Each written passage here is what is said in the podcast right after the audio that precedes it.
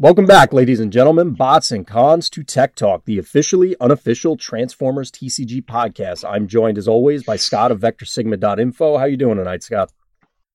Good, just building decks as we talk. Yep, uh, that was part of the delay. Is we're going over some stuff, and it's uh, I don't know about you, Scott, but it's I. There's something about when the set first comes out or a set first comes out that, to me at least, I don't want to say it's overwhelming, but it's just like there's so many options that I end up jumping between a whole lot of ideas and then never really getting anywhere. When it starts to consolidate and things start to actually form and say, okay, well, we have these pillars, that's when I have more enjoyment in the deck building process because it's okay. I'm not literally trying everything. Uh, I don't think we've reached that point yet. So right, I guess for I this is actually the worst time for me personally, where like I think there's certain things that are good, and but they're only good. Like the, the meta isn't defined. It's just that I think these decks are good, and uh, if other people also think they're good, then like it warps what I feel like I can play. But if like the meta's still open like I assume it is, and I'm it's just being tainted by results that I've personally had or other people have, that I'm close with have personally had with certain decks. Right. Like I feel like I'm creating a situation that's out there that probably isn't really out there. So like this kind of in between state, like where it's not 100% defined yet and it's not brand new is like the worst stage for me personally. oh well, I, yeah, from hearing what you're saying, I could definitely see that. There, there's definitely a risk of of warping it and uh, having essentially inbred testing or inbred environments as a result, and then you show up to an event and go, well, I I guess maybe that's not quite accurate. Yeah, it seems like I think because like this is going to be at a point where, and I'm not saying it's not just our area because we we're lucky enough to usually have like multiple decent sized events every month. Mm-hmm. Um, and people are generally playing like you know pretty competitive decks at those events. It's it's more around the fact that I think what you're going to wind up seeing is like completely different decks do well each time at these events. Right. And so like it's really difficult to to build towards anything because you, you just don't know what you're going to run into. And you know you, you like play skill is still a massive point of it. So it's just a whole weird thing i guess you could say. Oh absolutely. And then you got people like me who are going to show up with totally different things every week and not even try and refine the same build so it's it, like you said it's tough to actually pin anything down yeah and the other thing is like i like to tune decks and like when you only have like you don't want to show up to the same with the same thing over and over again. But at the same time, like I feel like making a five card or even like a two card change can can have a significant difference, and you want to see what oh, the yeah. effect of that is. Right. But you just may not have the the time, I guess, or the desire to do that, and like so that that causes situations as well. Absolutely. There, there's a lot of factors that definitely mess with, especially eh, like you said in our area. We are fortunate enough to have potentially multiple events every single month. If you're in an area where it's, you know, once a month or, you know, every, you know, six weeks or something like that, you could even have even greater wild swings or, you know, even less of an idea going in as to what you're going to run into. Yeah, or what you want to run. Like, I want to run this because I haven't run it yet, or like, you know, right, whatever the reason is. Um, and and other than, you know, like I don't play in anything that's like local on a weekly basis, so like I don't really even get my itch of playing certain things out of the way other than at tournaments. So right. um, for me, it's all it's all like you know I don't know. There's only so many opportunities, even when you have multiple events a month. Exactly, yeah, and that's kind of the boat I'm in where I have a lot of deck ideas that I want to try, at least against other people, just to get a feel for it, or maybe it's just experiment with this and it'll explain certain other builds that I want to try. But there's there's only so many hours in a day, especially ones that you can devote to uh, to leisure activities like this. So, yeah. Um, I guess with our, our long introduction done, uh, sorry, no, no, they don't need to apologize. I'm sure there's somebody out there who loves to to hear the dissertation. So to shout out to that one listener or uh, viewer who who loves that kind of stuff. Um, on to the actual topic. So, real quick, we did get the official app update. So now you can actually save decks in the app. Uh, I've toyed around with it a little bit. I wish there was a little more functionality on two fronts. One, that you could multi select, and I guess that there were also a few other filters. Uh, and also, if there was a slightly better way to export the list. I know I saw a couple people on Facebook trying to just screenshot each, you know, like scroll down a little bit, screenshot it, scroll down and screenshot. It just feels a little clunky. I'm sure it'll That come looked, in. that looked awful to me. Yeah, I mean, I've I've seen that with other games, um, and it's just it is what it is. Like that's your option if you're going to go that route. Uh, so based on your response, I'm guessing you're not too excited to be building decks in there. No, I, I mean I, I use it basically like my like you know whatever you want to call it, like website where I get to see all the cards. Like so, Abs- yeah, that's how I'm um, using it. yeah, because like yeah, you're like there are definitely certain the cost filters that don't exist. I would really like to see those. Would really help out my situation, for example. So like without that, it's just not as an efficient tool for me personally. But I mean, like if I'm just looking at cards, it's efficient. Um, so that's what I basically use it for. It unfortunately right now because, like you said, some of the lacking filters, it feels as though it's best for me to verify the text on something I already know I'm looking for.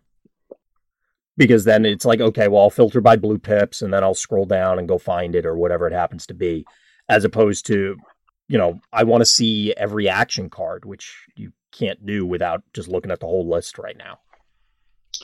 Yeah, and and without like um like there's not even like a like I think you said this last time like there's no like weapon filter or, or armor Right. filter and things like that and that that can be annoying. So Exactly. So, it, I mean, it's definitely a step in the right direction. I'm sure it's going to get more improvements, and it, it, I don't know if they're coinciding all the updates with, uh, like wave releases. I mean, it makes sense, but I'm sure they'll they'll get more out there as we move on. Uh, aside from the app, one other official first party thing that we, I wanted to call attention to is there have been a number of articles over on Facebook from the designers talking about a variety of different cards in Wave Two. Uh, one of the more recent ones was Steamroll, which is one that's near and dear to my heart, even though I keep pulling it out of decks and I can't really find a home for it right now. um, have you got a chance to go through all those, Scott? Any comments or, or anything that you noticed that jumped out at you in those?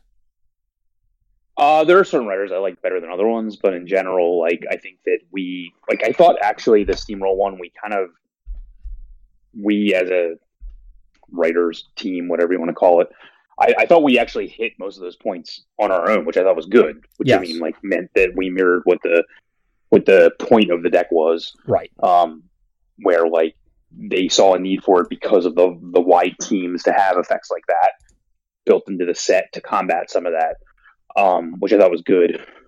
Uh, I'm trying to remember what the other one. There was another one that I read that was um, what was the one yesterday?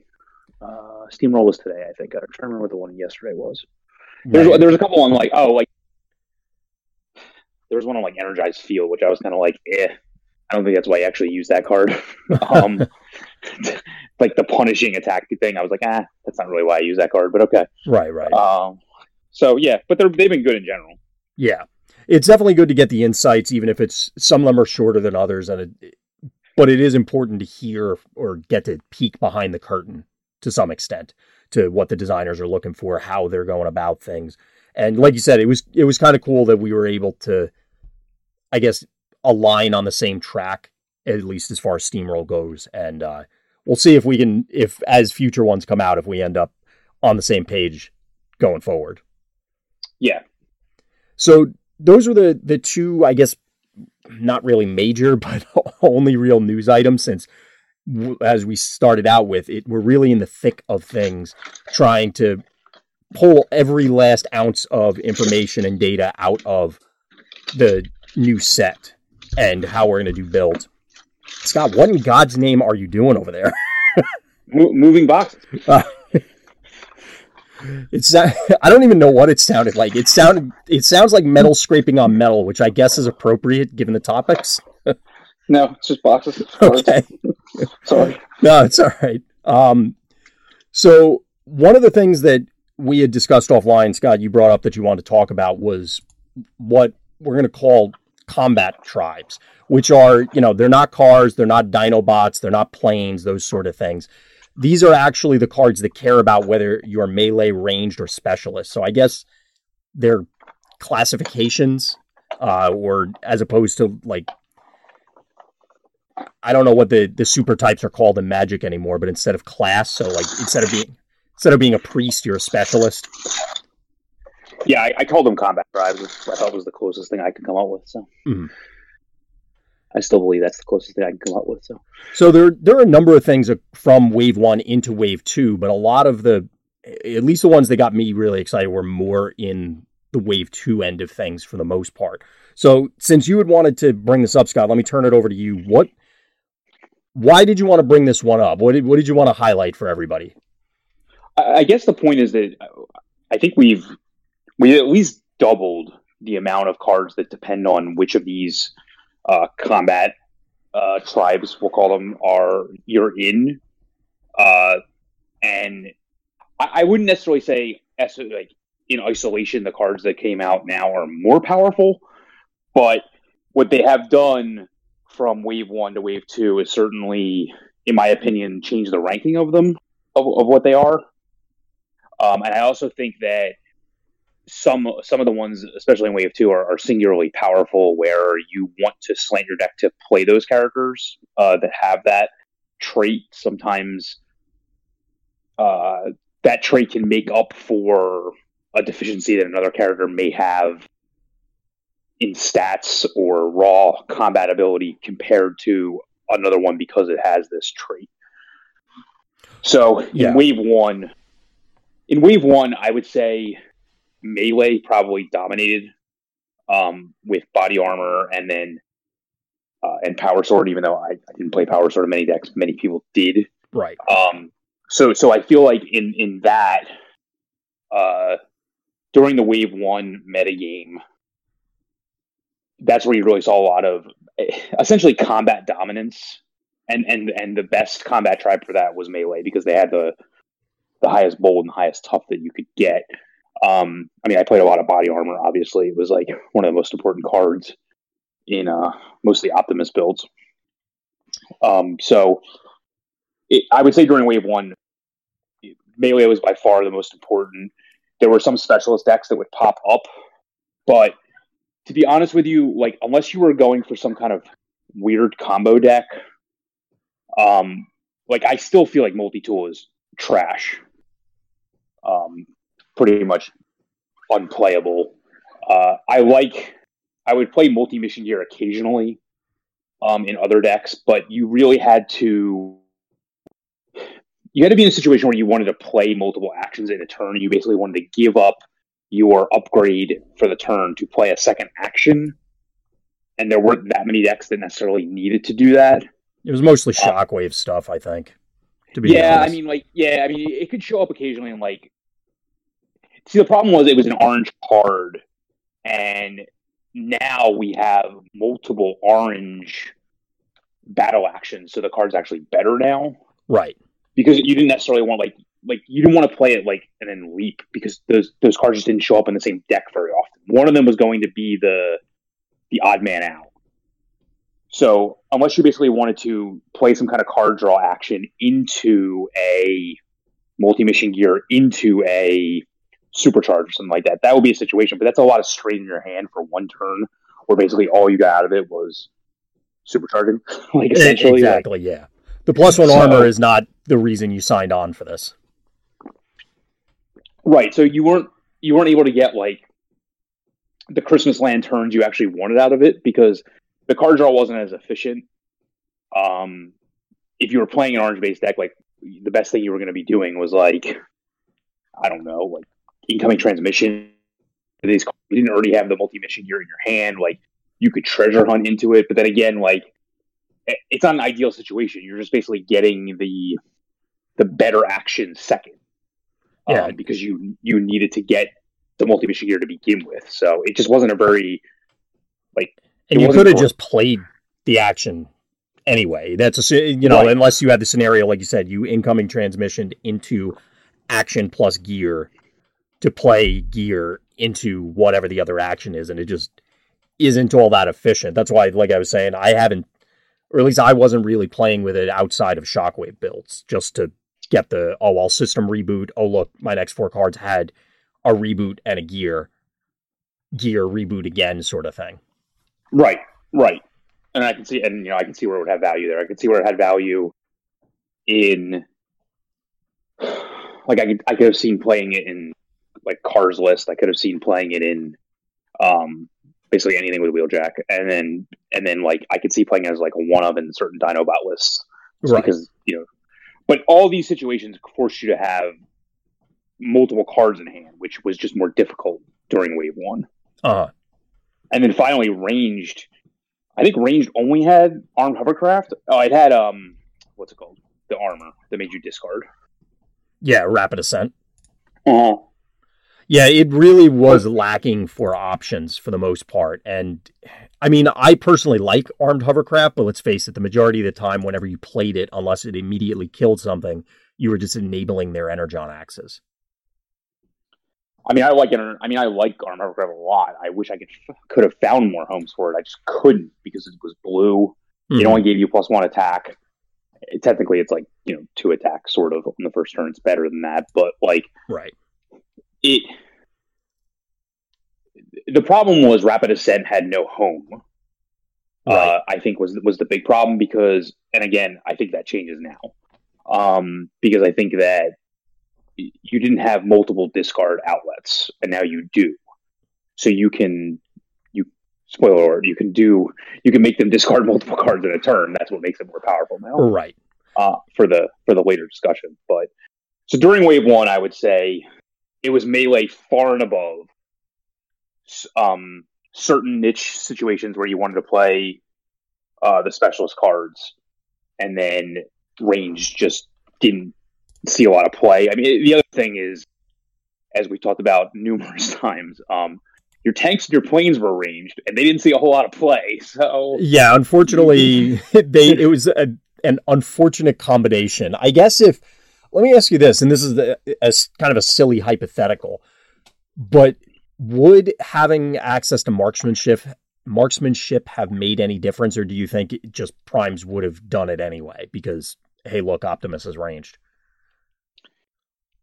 It wouldn't have helped as yeah. much. I don't think, not at all. Um, I don't think so.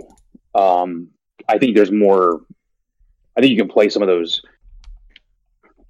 those tribes now, but the the good slash weird bad thing, I, I don't know how you want to say it, but like a lot of the cards now that I consider playable out of the out of wave two, and we'll get into this, are the same colors that they were in wave one.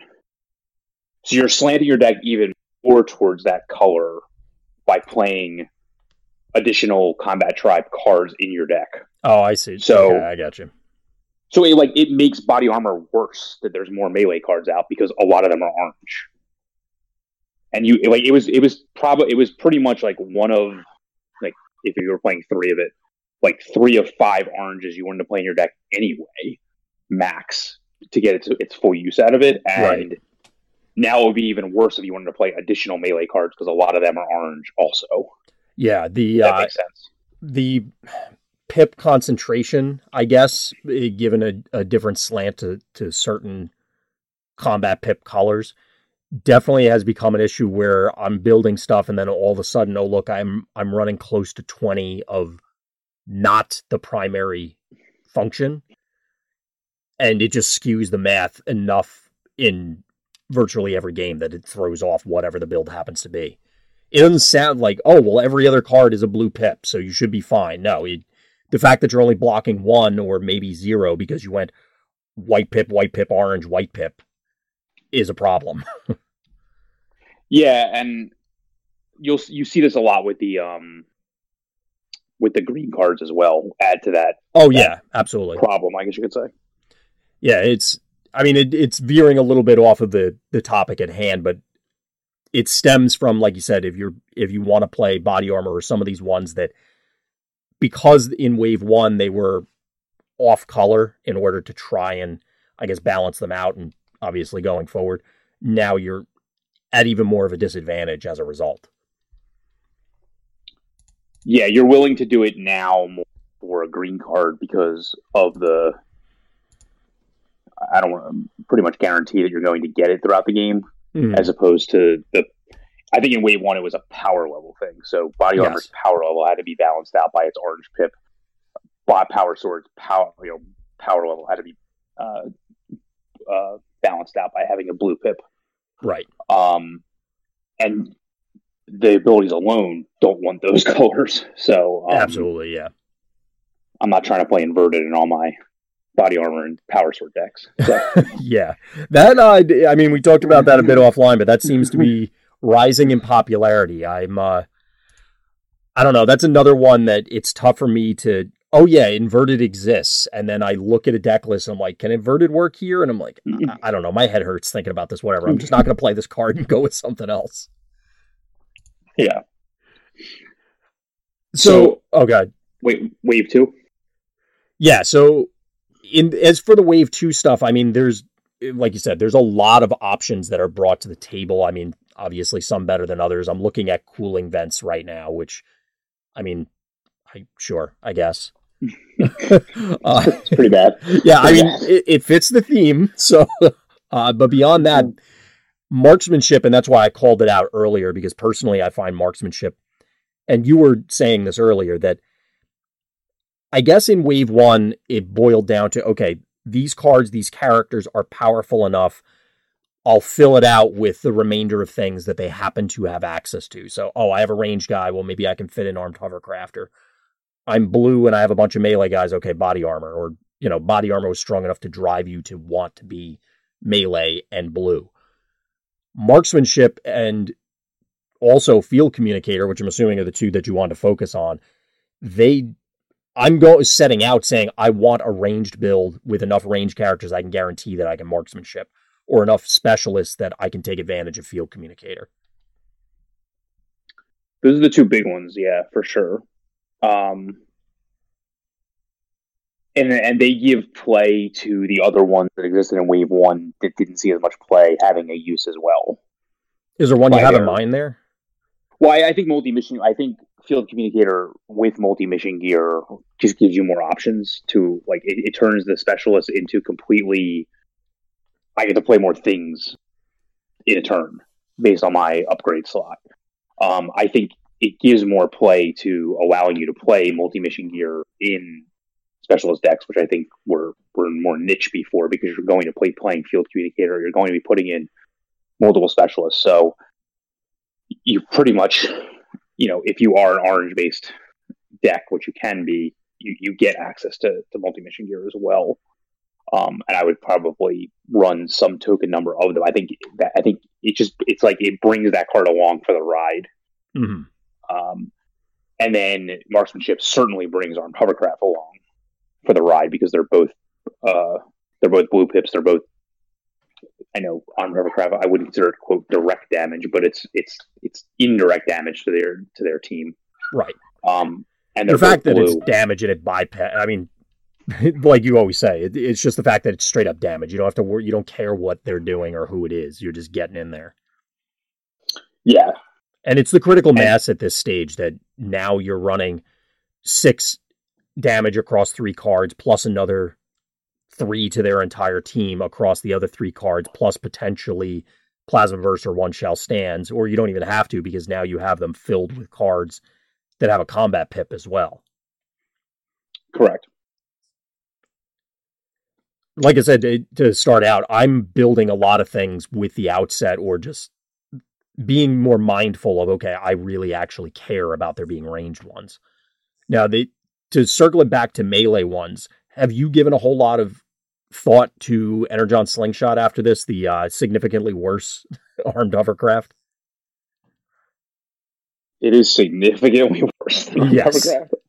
Um, I don't really understand what it has going for it, other hmm. than. I don't know. I need like weapons seven through nine in a melee deck. Like, and I'm I, I mm. again in a in a blue melee deck. Like, I'm not. I can't. All the blue melee decks I want to play seem to have named characters in them mostly named Optimus. Um, yeah, and so- that changes the math significantly. yeah, or they have like like if you look at the Sentinel deck, they have Ironhide now that's playable. Um, in an aggro deck, like I just don't understand what the home is for for Slingshot. I don't think it's a terrible card. It's clearly terrible standing up against Armed Hovercraft. Well, yes, Um, it's, it's clearly terrible standing up against a lot of cards. Mhm. Um, it's you know it's.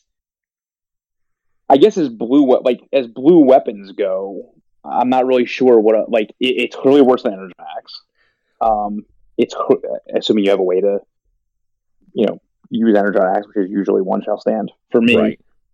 Um, in terms of other blue weapons, um, That's the problem, and uh, yeah, So you are so if you're Decepticon build, you get access to Oh, yeah. scoundrels, or that's right. You get both obviously of those. You get both Yeah, of those. Right. depending on which side you're on. But beyond that, it- so we we're assuming you're a blue build because otherwise you're probably not reaching for this weapon at all. Correct. And if you're a blue build, you're not playing backup beam, which is probably one of the other ones that's coming to people's minds immediately. Right. And then after that, the, the list gets really short because you don't have armed hovercraft, or presumably, if you're enough melee focused, you're not looking in that direction. Uh, we'll get into it when we jump to the next topic, but I was in one of my builds running these with Predacons specifically just to answer Scrapnel or help address it because it shaves an attack off? No, that that's fair. but it's not i mean i'll be honest it it's fine but i i don't remember if it was you or somebody else said it offline that it's like that's a terrible phrase in card games where it's like it's fine but you're not going to feel great about it. And that usually tells you the card's not quite strong enough Yeah, I mean, Arm Hovercraft is is powerful because against a combiner deck, you're doing five damage yeah in the long run, especially in like blue blue combiner mirrors. You're definitely doing five damage. right This is one damage at all times. It's one damage. yeah it's almost strictly it, it has the the flavor text i'm here for scrapnel unless there's something else that i'm missing um now that that is a valid like i said it, it's useful because and again within the context of blue predacons which we'll explain in a little while it's you're just big dudes running in there. You know like th- there isn't a whole lot of nuance to it so you need the extra out of combat ways to deal with things. Or maybe you know you just happen to pierce a guy get him to one health and then okay we'll poke him and get rid of him but beyond that i'm a slingshot is not something that i'm it's not marksmanship i'm not sitting down and going i'm building a blue melee deck so i can play Energon slingshot and everybody Yeah. out there those are our co-hosts yeah, My wife's out of town, so they're they're, they're more uh, they're more ramped up tonight than usual. um, I'm trying to put them on the deck, uh, but I think they want to go out. So if, if I lose you for a second, it'll be my typical thing. no that's but right. uh, yeah, they want to go out. So I, I mean, you're right. If, if the deck needs a weapon seven through nine, like I would definitely run blasters over this either side, and I would Mhm. definitely run Energon Axe over this. So this is what we're left with. I, I understand why they made the card. I, again, like if it was orange, it would be too powerful. I agree. The, the I think the biggest issue is that oh god, we're gonna have to give him a break. Brody. Come on, Brody, man, we're recording. You gotta you gotta cut his break. Yeah. Also, it, it could be other things. If we're in a different neighborhood, it would be like a fire engine or something in the background, or you know, it'd be whatever. Yeah. No, it's just he wants to go out. That's all. Well, that's allowed. It's allowed. The furry co-hosts need to need to get their time too. I think they got ups- they're upset the most because they haven't gotten their 15 minutes of fame in the last few episodes. I think they're very upset over Energon. Energon. yeah, Energon Slingshot is a serious problem. No one's ever allowed to play this card, or are they that excited about it and they're telling us we're dumb for not playing it? Maybe. they, are, they, are, they are very melee right. yes, that that is true. That is true. Um, so I, I mean, I, I, don't know how they could have made Scar better. You, you you can't have it do two, obviously. Well, I guess the question is is if this was literally a melee armed hovercraft, would that have been too much? It probably would have. I would have seen more play. Well, for sure. I mean, I, I even think if it did one damage to like two targets, it would have been fine. Like it would have been better and probably I'd probably see more play. I would assume. Well, like to two different targets or something like that. Right. That might have. I, I just don't. I don't know what you could do here, and I just don't know that it's playable as it is. Like you would, you would. If, if more cards came, if more cards had the barrage ability, like you know you're attacking a damaged target, I think it would see more play. But I just feel like you're always going to have a better way of putting damage on a character than playing this card. And honestly, this is the best card I think that Melee got in the set. Yeah, well, aside from that, I'm waiting for the it to rotate. But let me check my list real quick. I don't even. I couldn't even tell you. Oh, tackle! I didn't even put that on here, so I oh, apologize. All our our okay. So so here's the the thing for tackle because that's something. I'm glad you brought that up. The scenarios that I thought of, and I think we said this on one of our review shows when it was first revealed. It was one of the last cards we, we revealed. I know that. I know yeah. exactly where I was standing. I was standing when we were talking about it. that's a, of all the cards. That's the one you remember.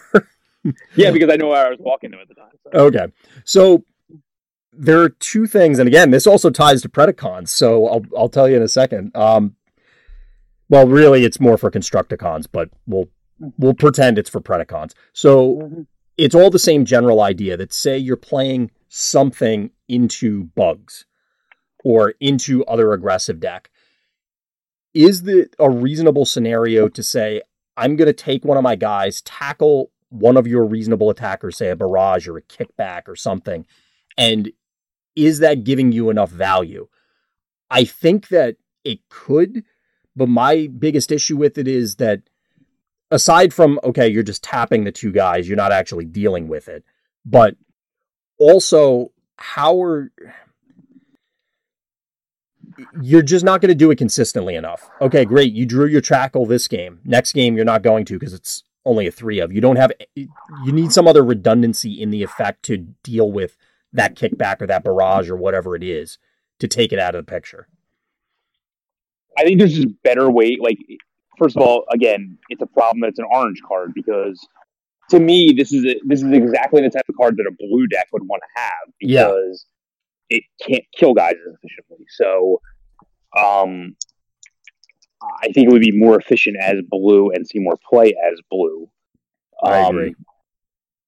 But because it's orange, like if we assume it's going to see play, I mean, again, it could be the off color card. I get that, but like if you assume that it's it's in an orange deck, like is it just going to be more, I mean, more efficient to kill the guy. Like like the situation that you want to be in is like again, let's assume this is a a normal three character list, which I think you probably have to run this four character list. To be honest with you, like, yeah. can you get enough damage from the other characters to one shot the guy that you're tackling?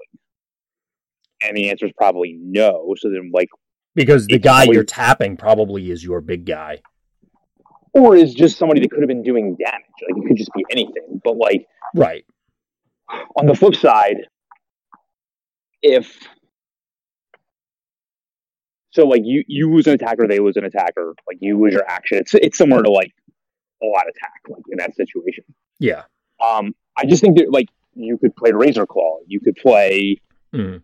you know, Super Rare Bumblebee, like to do the same exact effect of what you wind up doing in an aggressive deck, which is basically making the guy that you want to kill if he has enough stars if there's a guy with a low enough stars that you want to kill, which is extremely difficult to do unless you're giving up a serious attacker, um, you're just exposing them, and there's probably better ways to do that.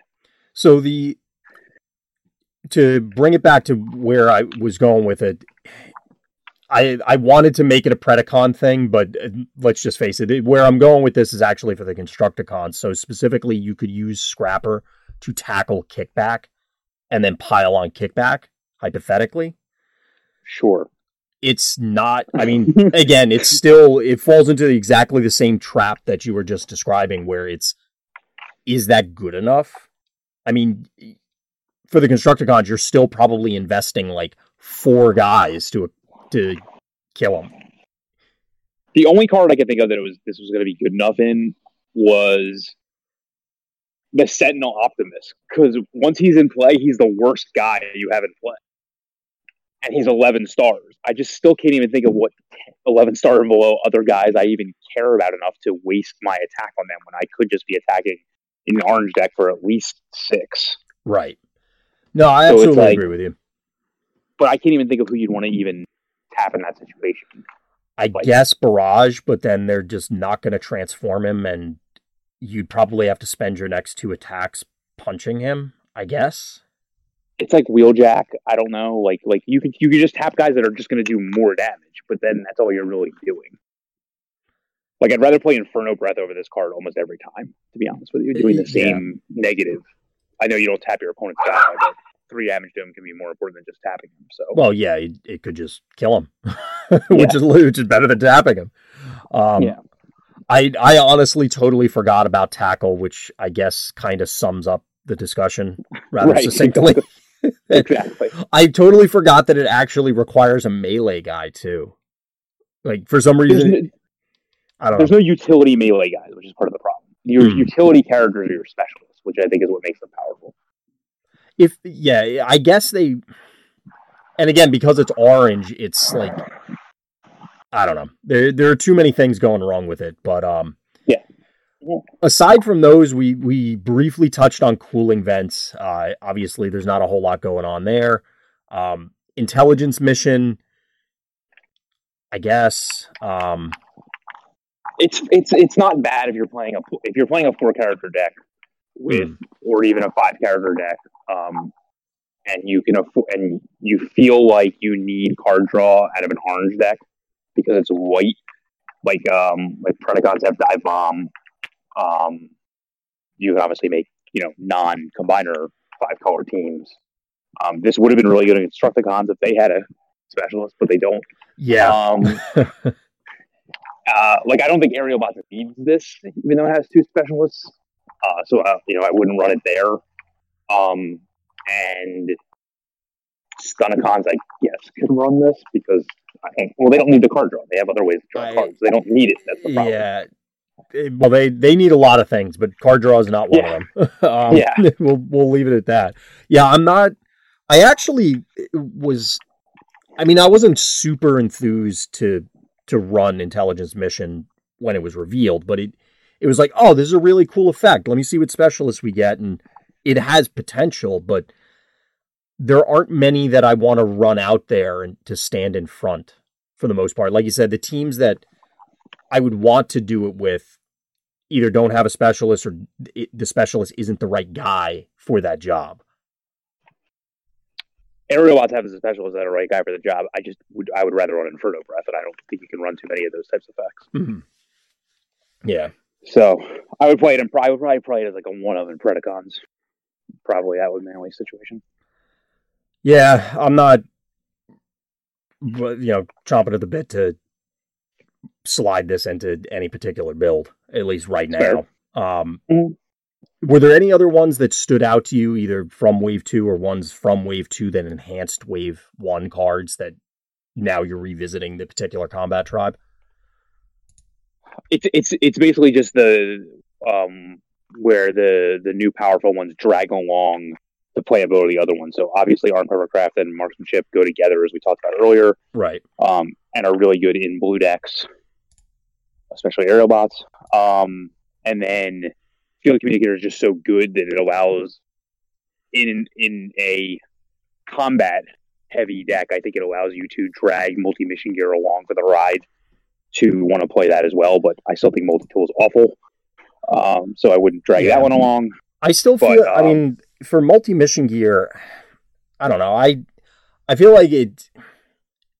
It still fits that wombo combo purpose. Like I get what you're saying that it's okay. I'm a specialist deck. I'm going to play all the things in one turn. but because it, it it's requiring the assets to be in hand, or you know you chain multiple things together, I don't know if it can fit into that role of oh well I'm playing field communicators, so I'll just slam it in there too.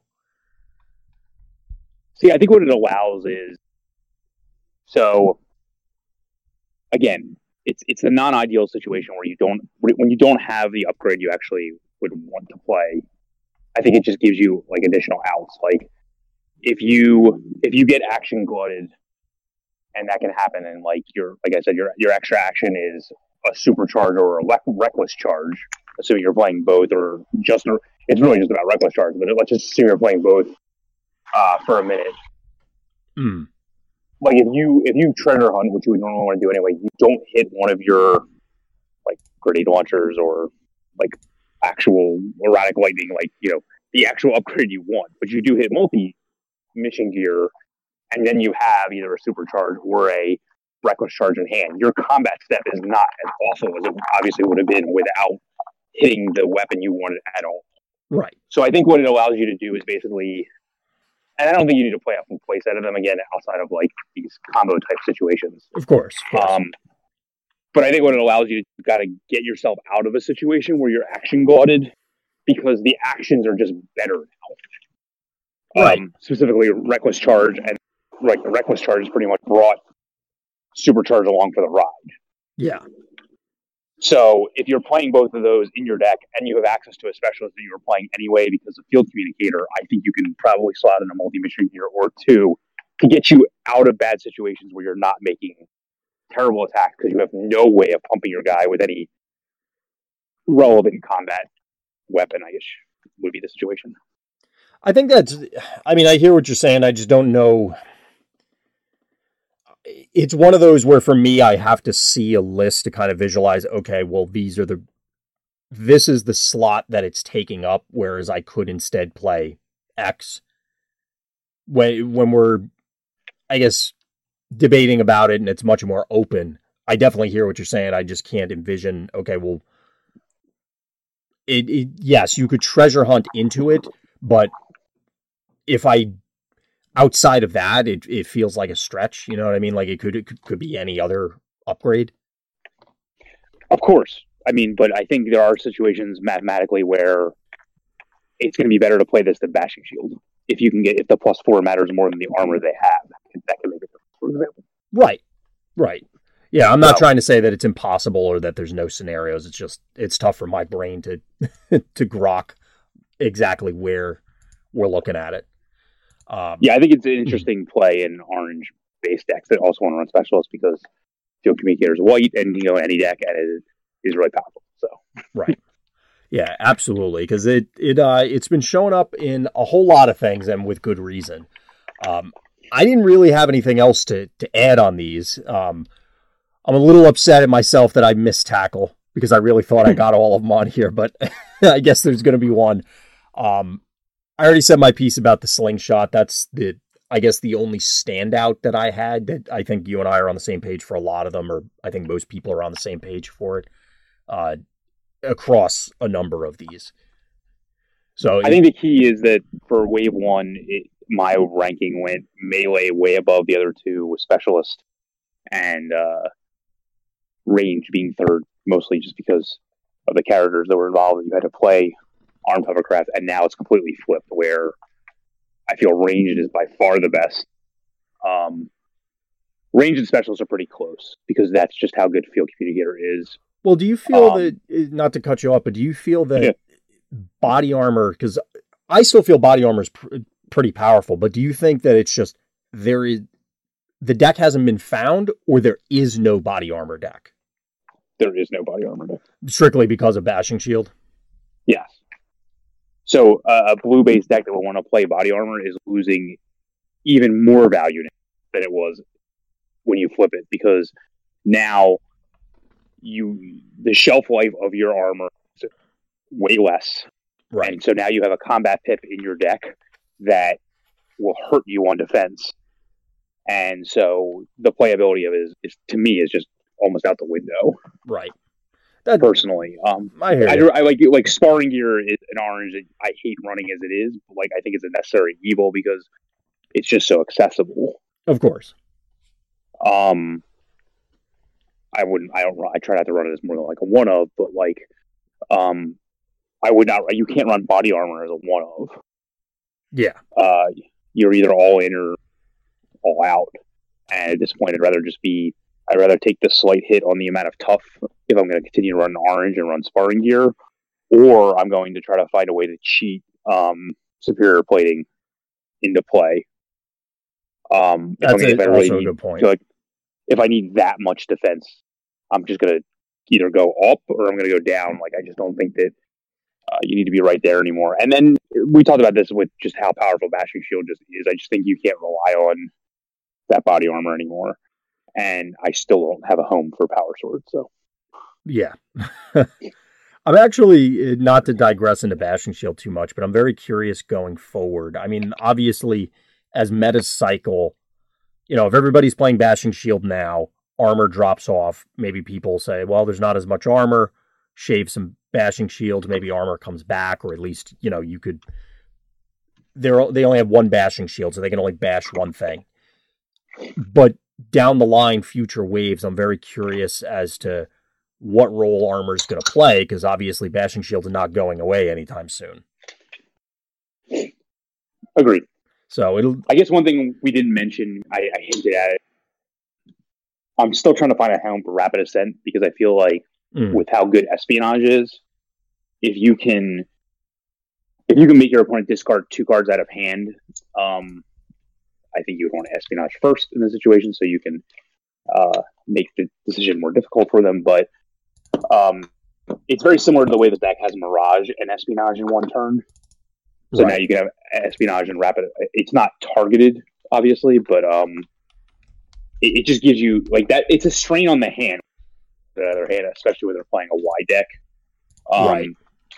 So I feel like that's a card that probably um, could see more play if uh, if rain if if there's like good ranged orange aggro type decks. Like I haven't found a home for it yet because um, most of my range decks involve aerial bots and they're usually a so.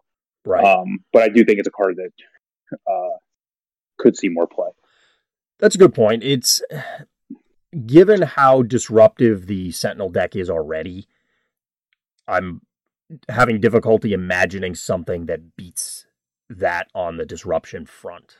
But that being said, you do get access, or you would be playing a totally different set of characters, so you can present a, a different set of threats.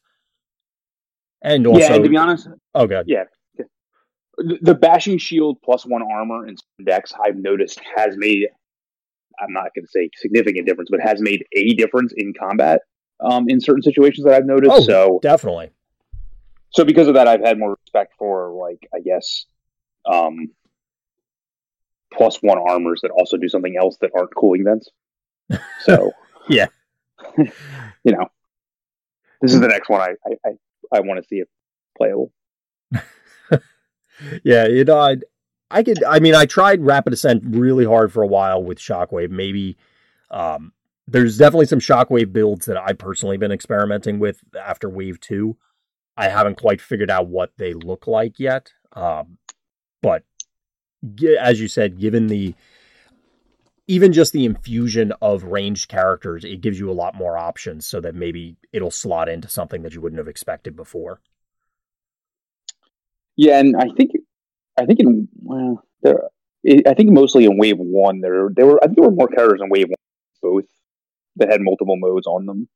There aren't as many now. Oh, like melee on one side, ranged on the other. You mean? Yeah, like I don't think there's any specialists on one side, not specialists on the other side in the set at all. Uh, you'd really be straining my brain to figure that out. I'd have to go Yeah. There's no way that I'm even going to take a stab at that. Um, I feel like there's one, but I could be completely wrong. Um, I think I think it's just Prowl and Wheeljack still from wave one that, that can do it. So I'm sure somebody will let us know. Whoever's out there watching slash listening, somebody will tell us, um, or we'll realize it as soon as we're done recording. That's usually what happens. Um, or I could just pull up the app.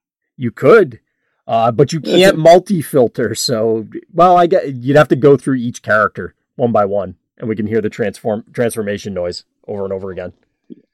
No, no. I mean, I, once you hit specialist, I, I know the rest of their modes. But, Okay. Um, so one of the bumblebees is probably both of them because I I don't ever play those those bad bumblebees. So Oh, from Wave One. I was going to say the new one Yeah. is uh, range melee. uh, let's see, is the common bumblebee a specialist on both sides? The uh, the nine drop Yeah. one is a specialist, but oh, he's on both sides. Chromia is a specialist on both sides. Oh, is Sludge a specialist on both? Yeah, he's specialist on both sides. Yeah. All the swoops specialists on both sides. All the flame wars are yeah, just prowl and yeah, just prowl and wheeljack are the ones that have multiple have are only specialists on one side. Everyone else is specialists on both sides. All right, we did it, folks. We're closing up shop. Thank you for listening. Thank you for watching. No. Told, Uh, you, told you we get there. Yep. so uh, I guess we can kind of wrap up the combat tribes on that note. Was there any, any last second things before we move on, Scott? No, I think it's, I think I think the point is, um, uh, it's it's an important factor for the battle cards now. Uh, more important factor, I think, than it was in Wave One, and I think that two extremely powerful uh, uh, marksmanship for range and field communicator for specialist will drag along the other cards, and so just keep that in mind. Yep. Yeah, it's definitely like you said something to to be more conscious of as you're building things or preparing for things. You you actually have to care whether they have ranged or specialists now, as opposed to previously where it's okay if they're melee, I'll see body armors. Right.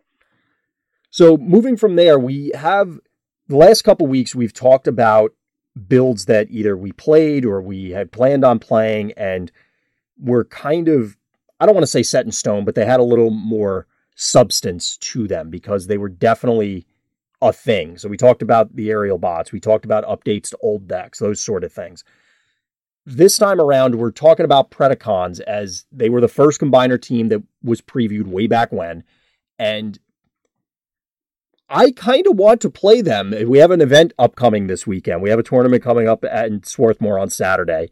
And I'm pretty close to playing them. There are a couple other things in the mix. I have a few Dreadwing builds that I'm working on. I'm desperately trying to make Constructicons work, but I can't quite figure it out yet. Um, so Predacons are up on the list, and I took it in a wildly different direction. But before we we get into my terrible ideas, Scott, what what made you want to bring up this particular combiner team? uh, because it's not it's one that I don't have experience trying out. Um, paper they they seem weaker than other options to me, Hmm. um, but they seem to me they seem to be the second most playable combiner team. Um, and because I because I like a lot of their flip abilities. Oh, the parts you mean? Yeah. Um, so I think that what I like, what I liked about aerial bots a lot is that like the the individual parts were were had different uses, and I would say that um, same thing with the Sentinels. And in this situation, I think that the Predacons also had that. It's just that, in my opinion, all five of them don't fall into that category, and that's where like I wanted to know from you that had experience playing with them Hmm. where where you felt like they were on that scale of is the whole better than the sum of the parts? Is it just you know? Gotcha. Do, uh, are you trying to get to a mode like? Are you trying to? Is it a controlling thing like the aerial bots that you're just trying to win at the end, or is it more like Sentinels? You need to combine if you don't want to, or is it somewhere in the middle? Uh, Does, having a ton of weapons even matter? Like you know, just curious. Well, let, let me tell you this. I have never had more than, or I take that back. I think actually on camera against Dan after the Adventurers Guild event, I might have had four weapons.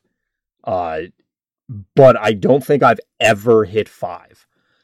I think the fact that you can hold two is probably good enough because if you're at 12 or 13 attack because of Energon Axe, Scoundrel's Blaster, two axes, whatever, is like that's good enough. You don't need to go nuts and try and have 20 attack. Like that's not going to happen anyway. Barring I don't even know what scenario you'd both live long enough and have all the cards to do that. Um so I guess to answer one of your later questions, I was trying to build for the combiner mostly for funsies and then it turned out to be halfway decent. I honestly expected this to be the worst combiner, both team and combined form. But Okay. but then it turned out that Menasor has just been performing awful. So he's taken sole possession of last place for me personally. Um, now I started out initially with a blue build, which I know a lot of people and you included, and I.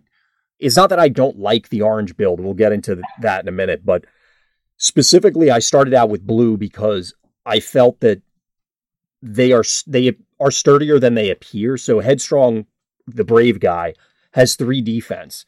If you assume you're flipping two blues, you're blocking five on turn one, which means that he's probably only taking two damage from an incoming Shrapnel attack, or even if it's kickback, you're taking three and living. You know, assuming kickback is on eight. Because I think that obviously it could fluctuate, but I think eight is probably a reasonable assumption for how much damage output he has. Um, Sure. in which case now they need to invest additional cards to address him. And if they don't, then he can either just sit around for the wheel turn or if they decided to if they decided to flip and send in Shrapnel, which I don't believe is correct, but let's assume they did, you could theoretically heal up headstrong off of rampage just by sending in random dorks into flipped Shrapnel because they'll get there eventually and then heal your whole team for one. Outside scenario, but it is something that could happen. The big concern there is that because Headstrong only has five health, he's super vulnerable to One Shall Stand. So even that two damage on him initially means that One Shall Stand just eliminates him. And that's where I eventually started to drift into aerial bots because their brave guy has significantly more health. And not significantly less defense. Yeah, exactly. So you're not you're not having a humongous trade off there. Now that being said, um, the remainder of the team and the reason why I'm referencing the game where I played Dan is he was playing three wide Optimus and Scoundrel. It, it's just the it felt good because it lined up with Scoundrel's Blaster into Autobots, just like if you played you know Noble's Blaster into Decepticons, it would make it inflate the uh, the potential, I guess, is the best way to put it. And then additionally, since I was going blue, I was utilizing, like I said earlier, Energon slingshots, Energon axes, because you could actually, you know, get value out of them pre and post combine. And then just hoping that you can chip everybody down. Hypothetically, you get bigger they are, you get uh, pierce effect here, pierce effect there, combine, and then hopefully one shot everything. It struggled against a number of different things and then also performed admirably in other matchups. Like it, it's still in flux. There might be something there, but the biggest issue is that Energon Axe is clunky, like we discussed about aerial bots last time. For, two, for 20 minutes. yeah, exactly. Um, it's an important card, but yeah, it, it is clunky, but it obviously it's your best blue weapon. You're going to play it. Um, Scoundrel Blaster is fine, but it's still a primary laser. Um, and then what what else are you playing? out of, out of you're at a blue, that's the problem. There's your Energon slingshot. There's your there's your power sword. These things you're just not going to play. Yeah, I mean, Energon slingshot, like we said earlier, is fine for this because it gives you a way to to deal with flipped Shrapnel, or at least you know just get through. Because since you're blue, you're not attacking for much. It it. I think it's I thought I thought it's decent here because of Razor Claw because you could just occasionally randomly not kill somebody with one damage and then kill like it could happen. So yeah, yeah, it's definitely something that comes up. Unfortunately, part of what drew me to this initially, like early on, before we, I mean, we knew Bashing Shield was going to be good, and I think I've I've said this on other shows, or you have, or whoever. Like I, I don't think any of us said Bashing Shield is not going to see play, but it still was shocking how oppressive it feels. Like you said, body armor is borderline unplayable. And that's what initially drew me to this because body armor, you could play it pre combine, you can play it post combine, but it doesn't matter because they're just going to bash and shield it and you're going to die. Right. So the fact that this whole team, except for Dive Bomb, is melee, brings us back to the original com- to the other conversation, which with Exactly. melee being so bad, it's not as good. Right. Exactly. Yeah, it's it's unfortunate, but it is the way it is. And since there's no Decepticon, like there's no matrix for Decepticons, so being a leader on Razor Claw is irrelevant. Um, you do get access to field communicators on Dive Bomb, but if you're like Rapid Ascent can't be run here to bring up another card that you were talking about because there are no ranged. So you're just flipping Dive Bomb blind. I mean, you get espionage, but it it's tough to ensure that you're ever hitting anything, let alone something relevant. So just kind of flip and pray. Um, the deck as blue is fun. I don't think it's actually. I don't know. It it there are games where it feels close, and it's like, wow, I took no damage. I combined at like with barely anything on me. Oh look, I have double energon axes. Okay, I win. Or at times where you can enigma multiple times to draw into other things and then go find an axe to play on your guy. And it feels great. It just there are plenty of games where it's just, oh well, I'm doing zero damage and then I just die. Right. Because against orange things, I you could chip a couple a guy down maybe pre-combined. So like say you're against bugs, you could through combination of weapon, energon axes, whatever, uh, excuse me, energon slingshots, whatever, chip one of the bugs down. And then maybe combine with enough health and then try and race. It's just usually you come out on the short end of that trade from what I've found. And it could be I'm attacking in the wrong order. It could be because, you know, it, it's still experimenting with a bunch of different things. It basically amounted to if they're able to avoid having to sink two attacks into headstrong, aka they have one shall stand, you lose. Is what it boils down to. Yeah, I mean they can have other they even the blue decks have other things now, like besides just one shall stand. I mean they, he won't get marksmanship, but he, he can still get some arm hovercraft damage here or there. He can get pierced down. Like he doesn't seem very hard to deal with. He might he just seems like a much worse shrapnel against even blue decks. Right. Yeah, most of my testing has been this into bugs or this into sentinels.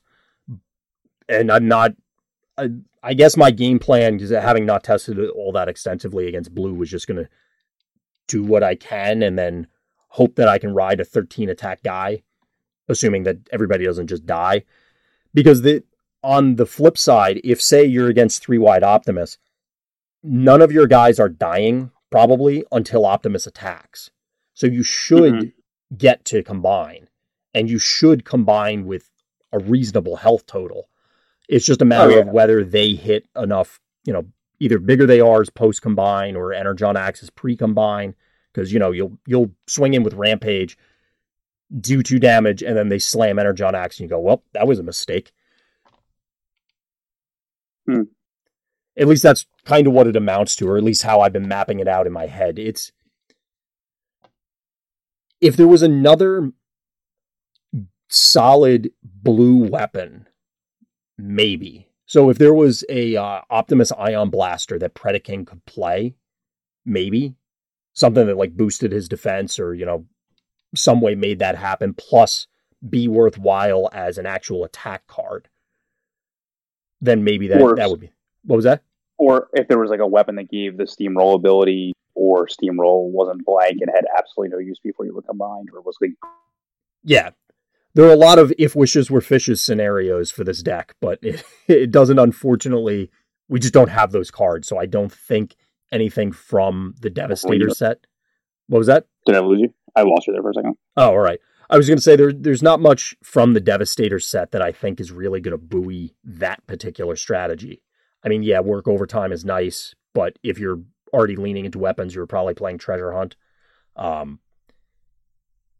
I don't know. It like I said, it, it boils down to it's fun, but I don't think the blue version is going to work. Now, the orange side, however, seems to have some decent potential since despite having 2 3 attack, you can still push out some decent things, and Razor Claw lets you do some really mean things. Like I don't know, I earlier today I was just running some test games, and it's like, oh well, I'll just go kill your unflipped barrage because I can. Oh wow. Okay.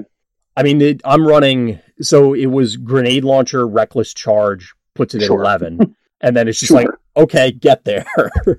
Right. um, now, the, the issue I have with that, and I was curious your thoughts on this. So, the way I'm anticipating, say, bugs would play into it is turn one, flip kickback, kill uh, headstrong, because otherwise, it's not. I don't think it's unreasonable that someone's just going to flip Razor Claw as soon as you can play two cards, play any two combat buffs, and kill kickback. I would agree there. So as a result, I'm assuming that you you need to get in with kickback early on. Plus, he's the only one that on turn one has like a decent shot of one shotting headstrong. Okay. Um, from there, I But is, So- that, is that better than like again because you're melee, you're not gonna have as many options to get around shrapnel. So like, is it better for them just to if they're on the you're talking about them being on the play? Like, should they just eat the multiple attacks? Like, I don't know. I don't know if you had were playing weight to to damage not- him at all. I'm not sure whether it is or not. So I am, uh, like I have different burn options, like one shall stand going in and out. Because if you're playing orange, these guys are dying in one shot to virtually everything. Agreed. It's just like the of conversations we've had in the past. Exactly. So at the end of the day, it's who cares? Um, and even Right. so, even if you one shall stand or reckless charge something like Razor Claw, they are still outside of opposing one shall stand range, which is important because then it's not just they're, good. and they're outside of blue random donk combiners killing them range too. So Exactly. So you're not just opening yourself up in those scenarios to go, well, I guess I just die now to nonsense. Uh, right. But to your question, I don't know on the bug side, should you just flip shrapnel and get in? I mean, I like I mean- said, I'm running burn, so that changes the equation. But at the same time, I think the biggest issue for bugs in this scenario is that if you don't like you have no way to interact with Razor Claw, so it's just a matter of do they have a way to get eight damage between combat Which they flips and will eventually. So it's just a matter of time before kickback dies without any use. So I see what you're saying. Like, you're going to lose an attacker regard. So Right. But they they're much less likely to one shot even chop shop. So like if or I mean I guess they could turn around if they get in with kickback. You could load up Razor Claw and go punch their unflipped shrapnel instead. Because the the big thing is just and you said this when we talked about cards. You steal one of their attacks and now suddenly you have more guys than they do. I mean, you can attack like you a a fully suited up razor claw should be able to kill anybody, right? I mean, like you, can kill shrapnel, you can kill kickback, you can kill. you I mean, Chop Shop and Barrage, Barrage obviously are the are the more challenging ones where you have to have very you like you have to have grenade launcher reckless charge to be able to get there. Yeah, I mean, bar you Um, know obviously like it you know if you supercharge or power punch and it's like oh well I flip all the double pips okay great yeah you got there but I don't I'm not counting those hands. yeah, yeah, yeah, sure. Um, But I mean, you can also mining pick double oranges and things like that. That's going to help you as well. That creates a it creates a grenade launcher. So you almost have you can almost say there's two grenade launchers. You're definitely going to be playing treasure hunt as it is. So I mean, you can definitely make your own grenade launcher in multiple ways, oh absolutely. Um, and you can have supercharged act like a reckless charge. So you're getting redundancy in what you're doing. Yeah, and that's why I was I think and again, not being the expert bug player, is that it would be appropriate for kickback to get in because it's like it's either that or I'm getting no value and all of the other ones if they punch headstrong are going to re- and even potentially kickback because we've all everybody who's played bugs has had that time where kickback did like 4 damage because it flipped every blank in the deck or something. Um i- if you don't get in he's going to eat either multiple attacks or an attack and cards that you'd rather use elsewhere. So I feel like that's correct, but I'm not sure. Hmm. Do any of them attack better in uh, alt mode? Any of the bugs or any of the Predacons? No, Predacons. No, they're all basically two in um well, headstrong is one, but the rest are two in alt mode and then three in bot mode. I'm trying to think if there's any is there ever flip Taurox and don't just immediately attack with them because you use the plan on somebody else, for example. hmm Or like I wasn't sure if that situation ever comes up at all. It had come up before where there are times that I went, oops, I really could have set up a better mining pick turn later.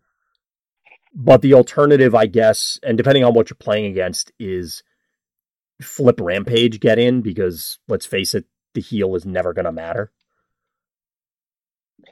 He's the Pierce one? Yeah. So the Pierce could matter depending on what you're playing against, but it, it's Pierce 2 versus having three attack. And if you're flipping two oranges, it's not, you know, you may end up only doing two anyway. So it's six Well, if you're orange, I would, if you're orange, I would assume Pierce two is not as good. But Right. um, I mean, it would help if it's like Scoundrels Blaster or something might help there against the blue deck. But Yeah. generally, I'm talking turn one. So I'm just wondering if the Toraka play outside of like you want to flip him for value, not not his own value, like uh, somebody else's value. I guess you could say. I mean, most of my openings have been okay. They they punch headstrong, flip Torox, get in on whoever they sent in. Um, but I can definitely see what you're saying. I've been trying to experiment with some other openings, like swinging in with dive bomb first, No, because that he- seems horrible. well, the the reason being is that he has he's seven two in alt mode. Um, so into say a flip scrapnel or something like that, and it part of it's me being influenced by the fact that I don't think I've ever hit a card off of his flip ever. Like, it, or I'm sure I have, but it feels like never. Huh. It's just I, that I, I mean, then you if that's your plan, you can't play field communicator. Well, yes, it's just something that I've been trying to. Like I said, the usual plan is flip Torox, get in. It's just I've been trying to look at the other ones to see if there is exactly what you were saying. Do I want to save Torox for a, a mining pick turn kind of thing, or is there some other better way to do this? Yeah, that's fair. Um, I haven't really found a better one because obviously you don't want to just randomly jam Razor Claw in there. Headstrong, unless he's flipped, is really unexciting to attack with. I mean, I guess into that unflipped shrapnel, there you go. Because he's gonna, you're probably gonna flip two oranges. You got your three damage. Who cares? You mean your flip scrap Or a flip shrapnel, rather. Yeah, Yeah, that's fair.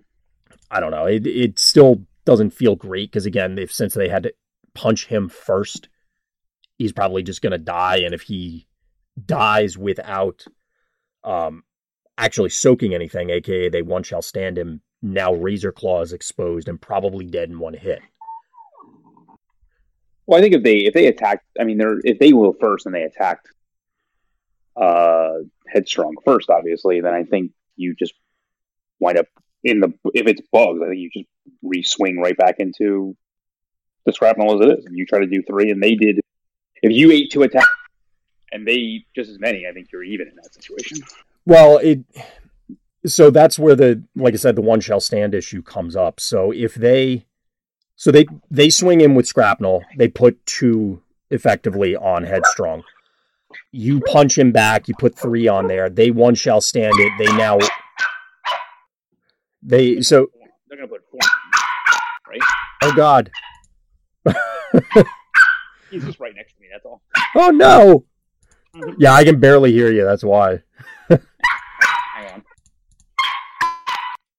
I mean, they're gonna put four on him. That's the problem because they're gonna attack for like seven. and You're only gonna seven. Right. So they have the point being is they have ways out of combat to eliminate him now. And if you attack with them right away. Back again. but if you do that, then they now have a clear path to the remainder of the team. So what and maybe this is not the right way to go about it, but the way I've been focused on it is you need Razor Claw in order to steal one of like kill one of their untapped guys. If you do that, it's you know down it's smooth sailing. Hypothetically anyway. So then you're in a situation where you think kickback would be able to take out razor claw in one attack? To do the nine. i think any if they any of them well maybe not any of them chop shop wouldn't be able to. Um but if they because at that point if they went first now they're playing two cards. So they played a burn spell plus any weapon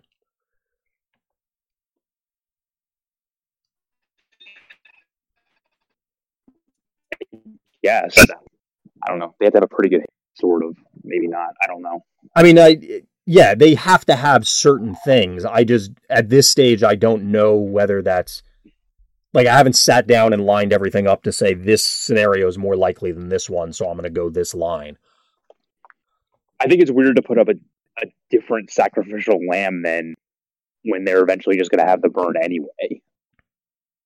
Like it's just it's weird that you don't get any value out of brave guy other than he basically Well, it, it's like I said, it's going to depend on whether it'll depend on whether it's more likely for them to be able to do that play of of zap slash one shall stand, clear out headstrong, and then also play grenade launcher, mining pick, whatever. I can't think of something else off the top of my head. I mean, I think it would only have to be one shall stand. I think you have to play espionages is anyway, so you could get rid of an orange card, and if it's yeah, honestly, if Zap's the best one, you could just get rid of it in that situation. So I don't think it's that bad of a thing. Like they would just the only thing you'd be bad against would be one shall stand. Right. So Well, it, it's also you only have. So this is we're talking literally just turn one. Mhm. So it, it's also a how much redundancy can you get in trying to keep your guy alive versus their redundant effects of out of combat removal. yeah, my whole point is like the matchups would the matchups against other aggressive decks would seem to come down to who has the worst turns out of the deal, and Right. you can you don't want to make you don't want to give them free access to all your guys. You have a guy that'll have access to all their guys, and I think you, if if you keep that advantage, you're you're ahead. So I would just play cards to make sure that you were able to get that. And to me, the easiest one to play is just just to play espionage because that way you could Mhm. clear out unless they had a one shall stand, or at least make an educated decision about what the right play would be. Then Yeah, I mean, don't get me wrong. I'm I'm playing espionage also. yeah, yeah, um, There's, to be honest, the list that I had put together initially is there's a lot of things that are on the sideline that I'd like to include. For example, this feels like it would be a very, very good swindled deck. Yeah. Uh, I guess so. Yeah. I mean, it, yes and no, because obviously it's an orange card. You want to get the extra weapons out. You're going to be an aggressive build. You can treasure hunt for a handful of stuff, then swindle the next turn to, to plop it all into play. Um, it feels like it would be really good, especially leading into Predaking, but maybe it's not necessary. Um, I also want to try and find room for uh, static laser, just because it's another guaranteed three, but it's getting heavy Isn't, on. a, isn't a isn't erratic lightning just better? Well, that too. That I Okay. I said those in the wrong order, but yes. okay. Um, erratic lightning is on on my short list right now. Um, I'm playing around with a couple guys- different options. How many guys do they have? They have zero defense. They have Turox and bot mode that has zero defense, probably in both modes. I don't even know. Uh, yes, and dive bomb has zero in bot mode. In the so you so yeah, So I think erratic lightning is better. Right. Yeah, I I definitely agree with you. I said those in the wrong order, but yes, erratic lightning is on the the list as well. Um, I don't. The problem is at this stage trying to squeeze them in, and I just need more games to determine. Okay, is field communicator actually worth it, or I don't care. I It's- think it. worth it. What was that? it's worth it. in this i think it is because it's either okay play another weapon because that's the other thing is that okay i'll treasure hunt for four weapons it's going to take me four turns to play them all Right. so there's my swindled plus it's also in a slot that you know i can get the other weapon um bottom line is there's Yes. a bunch of other things i'm toying around with for it but overall, I mean, like I think it's I think it's a solid deck. I think it has advantages over other, um, I guess you could say like mid range. Well, I, I mean, so if your Insecticons are your are your most aggressive deck, um, I think it has advantages over there because it has five characters and you can attack with one major character wherever you want. Yeah. Um, it has a slight it has a slight discard element and it has the ability to play specialist. So I think all those factors are heavily in the Predacon's favor. Um, just having more characters means you're just going to do more damage, even though their guys are singularly powerful. Also, you can just make barrage irrelevant because you can just make sure you have no guys with damage on them, or he overkills whoever he attacks anyway. Right. Well, the that's one thing that has come up that is so even barrage not active is threatening enough because seven damage is like he barely needs help to get there, sort of thing. I mean, if you if you ever send a damage guy out there, they're hundred percent dead, obviously, but it's not out of the realm of possibility. Like we said, dive bomb has zero defense. He goes out there, he's just toast. Even to, I mean, there's nothing you there's nothing you can do against an orange deck that's going to be playing with. They're going to have like five power guys. There's nothing you can do about that anyway. Oh eh, yeah, I'm, I'm not disagreeing with you. It's just, eh, I guess where I'm going with it is deactivating barrage isn't as much of an advantage for this particular deck because well, your guys are made of paper anyway. Yeah, but I mean, they're spending more stars to get essentially not much more attack than you're getting. Is my point, and you have more guys, so it's yes. just more to your advantage as it is. Right. Yeah, I would assume you're you're probably favored in a Sentinel matchup for exactly the same reason that Insecticons is favored in a Sentinel matchup. So I think you would you would lean heavier on the aggressive build there. Um, I just think you would probably be. I, I, I don't know how you would be. I mean, you would have the same problems that Insecticons has with heavy blue decks, where you would be the underdog.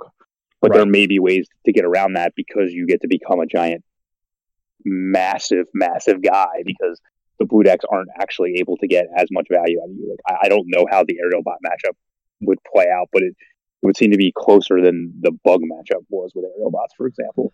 I would think, um, and that's something that I mean we'll have to test and see, but it's yes, you do have an out because eventually you can just go, well, I'm going to combine and try and smash. The problem is, is that I don't know if you're going to do any damage pre-combination. I mean, obviously, you know, you throw a random grenade launcher out there or something, but well, you, and, you have if it's a, I mean, if it's if it's you can still play Scoundrel if you want it. Yeah, that's also on my list. I, I didn't mention that earlier. It's not currently in the deck, but it's something I'm trying to find room for. It's just, I mean, I have a lot of things that are white pips right now, and that's a problem because now we're diluting, as we said earlier, the, having combat pips that are not the primary focus of the deck. I mean, I think you can make singularly powerful like attacks that would actually get damage on them, and I, um, it would be a true race of one combiner versus another. And that now for the other blue based decks, I, I don't know how they would play out. Um, but it would seem to be like like your typical Optimus or your typical nemesis type decks where you they have a singular big attacker flanked by other guys. It's probably a little bit worse than it would be like against an aerial bot type list. Um, but I don't think it's. I think they're still going to be an overkill type situation, so I don't think it's that bad. Well, they they are, but that only matters if you're getting stuff in return. So, it, I mean, not that Optimus Nemesis is a thing right this second, but I just mean that I don't mean those two characters together. I just mean oh, I feature one one or the other. Right, but what I'm saying is, so even three wide Optimus. I don't know if you're actually doing any damage. Like, at it, okay, you'll get your one out of the whole turn cycle. You'll get one guy that gets through for like three or four damage, and then your yeah, Pierce I think, guy. I think you'll do. I think you'll do. Um, I mean, it, it's possible. It just it can feel really oppressive on the other side. I think not having played it wave two, but from wave one, that it's just sometimes you just never do anything of value, and they're just brutalizing one character a turn methodically. not a turn, a, a cycle. Or cycle, Like, yes. That's the point. Like their other two, the other guys aren't going to do so like you know, and and you're immune. Uh, bigger they are, so I don't know. I, I think it has more play. Well, yeah, I I'm not. it's I'm not writing it off entirely. I don't mean to sound like it's completely unwinnable. Um, I'm just not super optimistic going into it because I don't have that. So, like I said, against bugs or other aggressive stuff, it's okay. Set up Razor Claw, off prowl slash kickback slash whoever's available, steal an attack. Now I'm way up on characters. Either I'll just lean on you with the aggression, or I'll combine eventually and and get there against the blue decks, it feels like just poke them where you can and eventually combine and hope that's enough, um, which doesn't sound as impressive. I, I mean, I don't know. I think you're certainly favored in the mid in the three character aggressive decks like Dinobots and Sentinels. I think you can play your way through the bug matchup, and I just don't know how the blue ones would go. So I, I think it's a good deck personally. Like to try out Yeah, it's something something. we haven't. I haven't tried yet. yeah, I'm looking forward to testing it out further because I, as I said, with the I started out with the blue version because it was just fun. Um, it was really cool to combine, and then oh, I play another Enigma. Oh, look, I drew an Energon axe, slam it down. Um, you may not have Energon axes in the orange version, but grenade launchers are pretty fun too. Yes, I think I, I, I again like I just look at the characters and I think some of their full abilities just aren't very interesting, and I think that's probably what led me against them. Like I feel like headstrong and the uh the Pierce one just aren't very interesting. I think Torok's ability is fine. Uh, I think um, Razor Claw's ability is excellent, and I think Dive Bomb's ability is excellent. Um, but the other two are just like very underwhelming. So that's I think what took me away from them. But it's just something I haven't tried yet. Yeah, yeah, I can definitely. I mean, headstrong is literally blank on on the bot side, so I can understand why that's not, not too exciting. Um, unless somebody really likes vanilla ice cream, um, Yeah. th- th- that's. I mean, the uh, like, Like, I said, said, I, his Okay. health is just not his health is just not good enough to even be relevant on he- the on the bolt side. So yeah, if he had one more health, I I'd feel a lot better about him. Um, but it is what it is. The other ones, I do. I get. I've begun to appreciate the rampage ability, but that's really only again in the blue version where they would survive to have damage on them, and maybe it would matter because again, it's dodging direct damage. In the orange version, you you just have to operate under the assumption everyone's dying in one hit, and that's full stop. It heals your whole team or just one guy. Heals your whole team, but Okay. it only you know obviously again it- they're just probably going to die or it'll be one guy and everyone else is dead sort of thing most of the time Mm, still, that's uh, fair. I mean, and like we said, he's not going to want to attack on that foot anyway. So just, right we did have some uh, stuff i think that's stefan in the chat Estatakuma. I'm, I'm going to go out on a limb and assume that's him um, he said he's, he thinks sentinels against predaking and bugs are fine just had to add direct damage oh it is definitely stefan okay uh, so he's controlling their hand with mirage and espionage um, Predaking he thinks will pretty much never combine, which may be true. I actually went up to three enigmas just to try it out because if you're running two, yes, it, it, the espionages, the mirages, the the whatevers really do strip them constantly. With a third one, it's okay. You actually have a chance of hitting it on the last defense or just hitting multiple so that you can have some redundancy. yeah, I don't know. I don't uh, know. Oh god.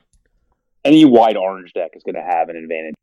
A smaller, so smaller orange deck, in my opinion, just esoterically. But I, I have to see it play out to tell. But Well, that's the. I'm curious to see. So, for example, double Grimlock against this is Grimlock and Steamroll enough because you're clearly one shotting one guy. Can you get there with enough damage to one shot two guys and then do it again?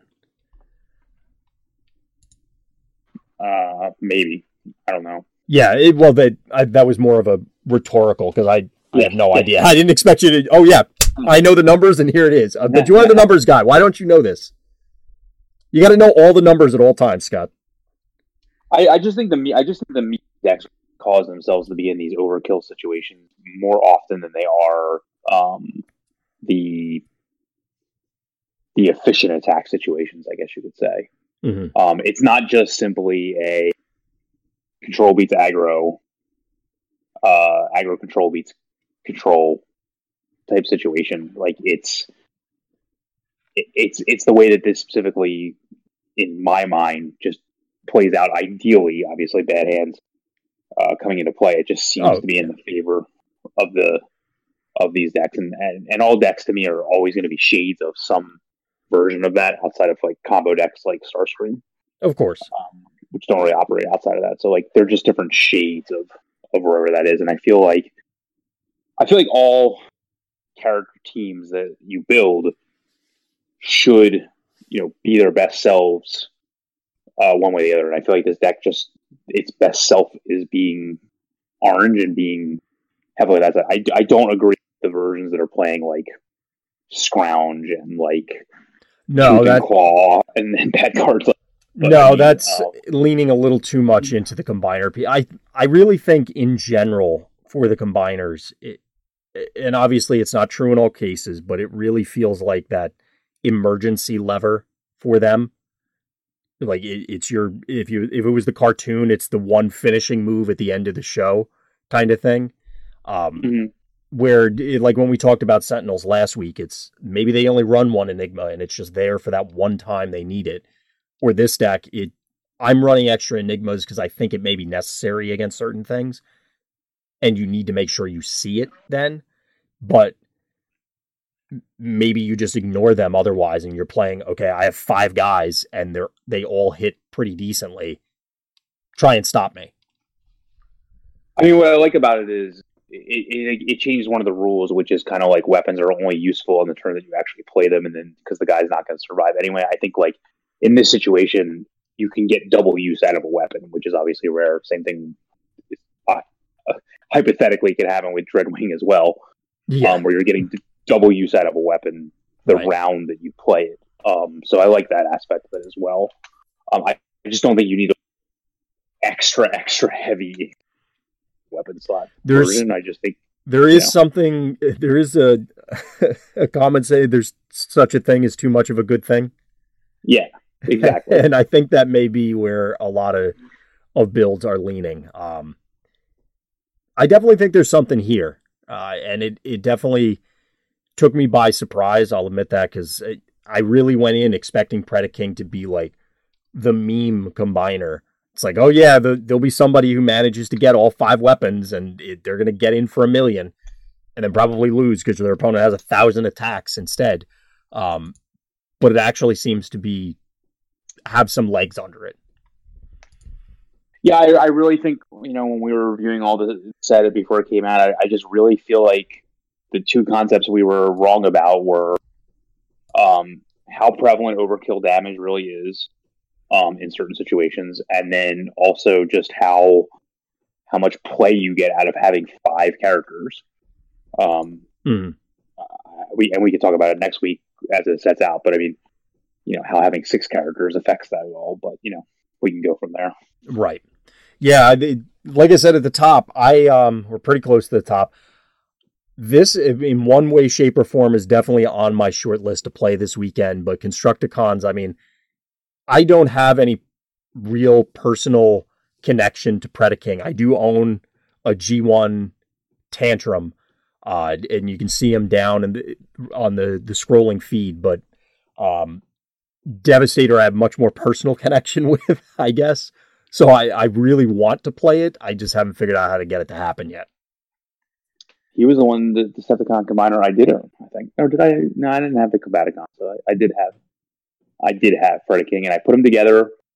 It, I remember I got, it must have been like all, over the holidays. I got all five of them, put them Huh. together, and the plastic they used on the Predacons was so heavy that for two years I could not uncombine him. as hard as I tried to pull them apart without try without breaking. That sounds like it. Yeah, that sounds like an '80s toy. I could not uncombine him. Like so, that was it. Everyone just fought against Predacon. so, Well, for a while that that kind of was the thing. It's he's Yeah. one of the big bads, so it makes sense. Yeah, the uh, there have been some other. I mean, we obviously got the recent Predaking. We'll call it True Predaking reissue uh, with the toys. They had tried for a while in Prime to make him a singular entity instead of a combiner. It was a cool concept, I but I kind of wish they used a different name. It was fitting in the context of the show, but it is what it is. Um, he was really good in Power of the Prime. did he actually do anything? Like he wasn't uh, didn't pull a Metasaur? No, he didn't pull him. he he fought Volcanicus, and then he uh, he shows up to quote I save the day at one point, like just Ooh. distract. Uh, I think he distracted. Uh, what's his name? Uh, uh, the the the big bad, the fallen, whatever his real Oh yeah. Megatron, Megatronus, yeah, and, yeah. and then got destroyed. But at least he did something. Yes. you know. He has his claim to fame. He has 15 minutes of fame. So and he was always combined. I don't think they ever were in uh, Predacon mode at all. I think he was always. Predacon the entire time. Yeah, that's interesting. I mean, I I do like the uh like the whole concept and there have been some interesting both fan theories and within some of the media as to what exactly happens when they're in combined modes and you know how it affects them psychologically and that sort of thing. But um anyway, I could I could ask my wife. I could go for a very long time digressing about the philosophy of Transformers and uh, what happens for a lot of these things. But uh, any other thoughts on Predacons, orange, blue, or otherwise before we uh, we kind of wrap up for tonight?